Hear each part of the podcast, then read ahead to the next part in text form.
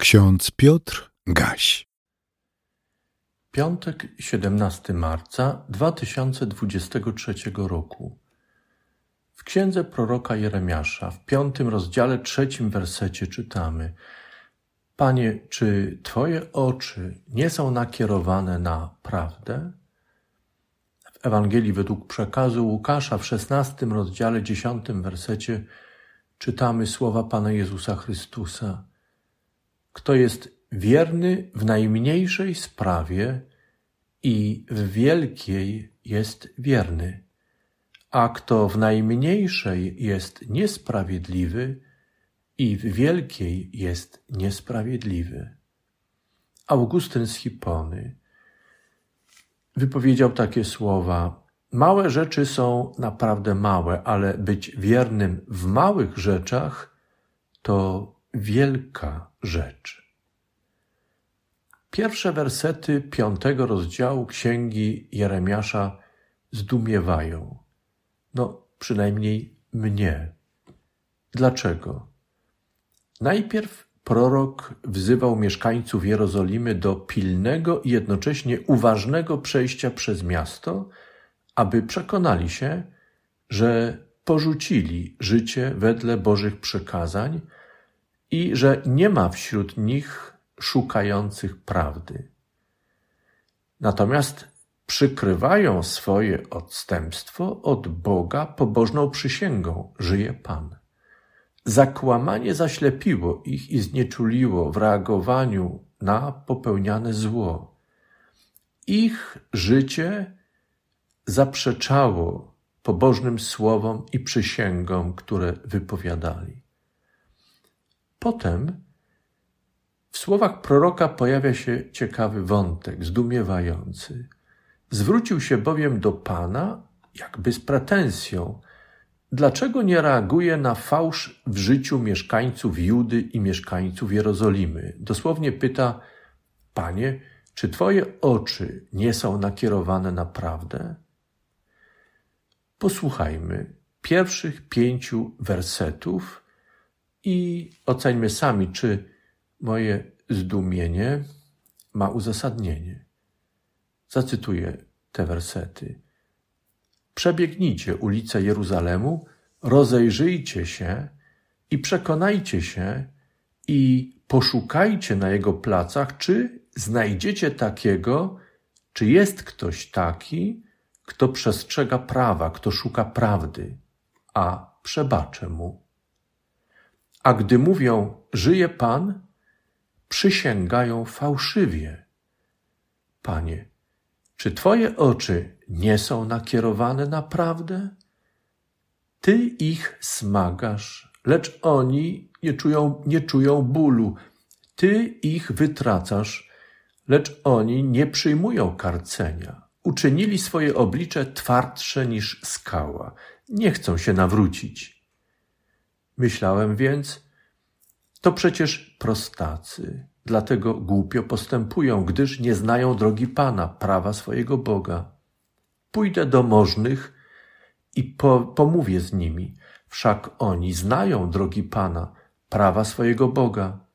Lecz także ci połamali jarzmo, zerwali więzy. To zdumiewa. Prorok zgłasza pretensje, a kiedy ją uzasadnia, obciąża lud i oczekuje w tym uzasadnieniu od Boga stawania w prawdzie. Wyjaśnia, że przecież wszystkie warstwy społeczne, ci, którzy wiele wiedzą o Bogu i ci nazywani prostakami, lekceważą prawo i odstępują od Bożych przykazań, zaprzeczają prawdzie, chociaż znają prawdę o sobie, przynajmniej ci możni, wykształceni. Czy zmienią się ludzie zepsuci, przeczący prawdzie o sobie, jeśli tak uporczywie nie reagują na napominanie i karcenie? Nie czują bólu, smagania i wytracania. Uczynili swoje oblicze twardsze niż skała i nie chcą się nawrócić. Takie sytuacje chyba nazywamy beznadziejnymi, a ich bohaterów beznadziejnymi przypadkami. Wydaje się, że jedynym rozwiązaniem byłoby całkowite wytracenie takich ludzi i stworzenie nowych, którzy zbudują inny, lepszy świat. W Starym Przymierzu czytamy tekst o potopie. To opowieść o wytraceniu, zagładzie i nowym początku. W konkluzji czytamy słowa Boga, który zobowiązał samego siebie do tego, że już nigdy nie będzie przeklinał ziemi z powodu człowieka, gdyż myśli serca ludzkiego są złe od młodości jego. Nie będzie też niszczył Bóg żadnej istoty żyjącej, jak to uczynił, dopóki ziemia istnieć będzie, nie ustaną siew i żniwo, zimno i gorąco, lato i zima, dzień i noc. Co uczynił Bóg potem? Darował nowe przymierze. Nie oparł go na szczerości, uczciwości człowieka, na szukaniu przez niego prawdy i reagowaniu na tę prawdę przez nawrócenie, przez powrót do Boga. W Nowym Przymierzu Bóg zobowiązał siebie samego do uratowania takich beznadziejnych przypadków, jak każdy i każda z nas. Tym samym postanowił beznadziejną sytuację zasiać nadzieją, której nikt i nic nie może zburzyć. Jej gwarantem jest bowiem sam Bóg, Bóg prawdy, mający moc wyrwać człowieka żyjącego w fałszu.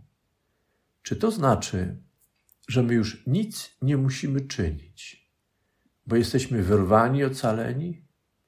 Wprost przeciwnie.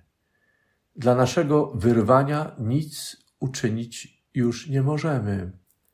Ale jednocześnie Bóg nas wyrywa z mocy zła i zbawia przez służbę swojego Syna Jezusa Chrystusa i uczy nas przez swego Syna i domaga się od nas wierności, uczciwości, rzetelności w codziennych małych sprawach.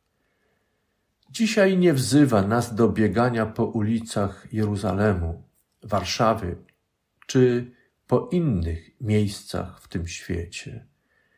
Od nas, których uczynił swoimi dziećmi i pozwala nam wołać do siebie Ojcze nasz, wymaga pilnego przeglądu naszych osobistych spraw, składających się na naszą codzienność, abyśmy dostrzegli grzech zaniechania, brak wierności w tych tak zwanych małych sprawach.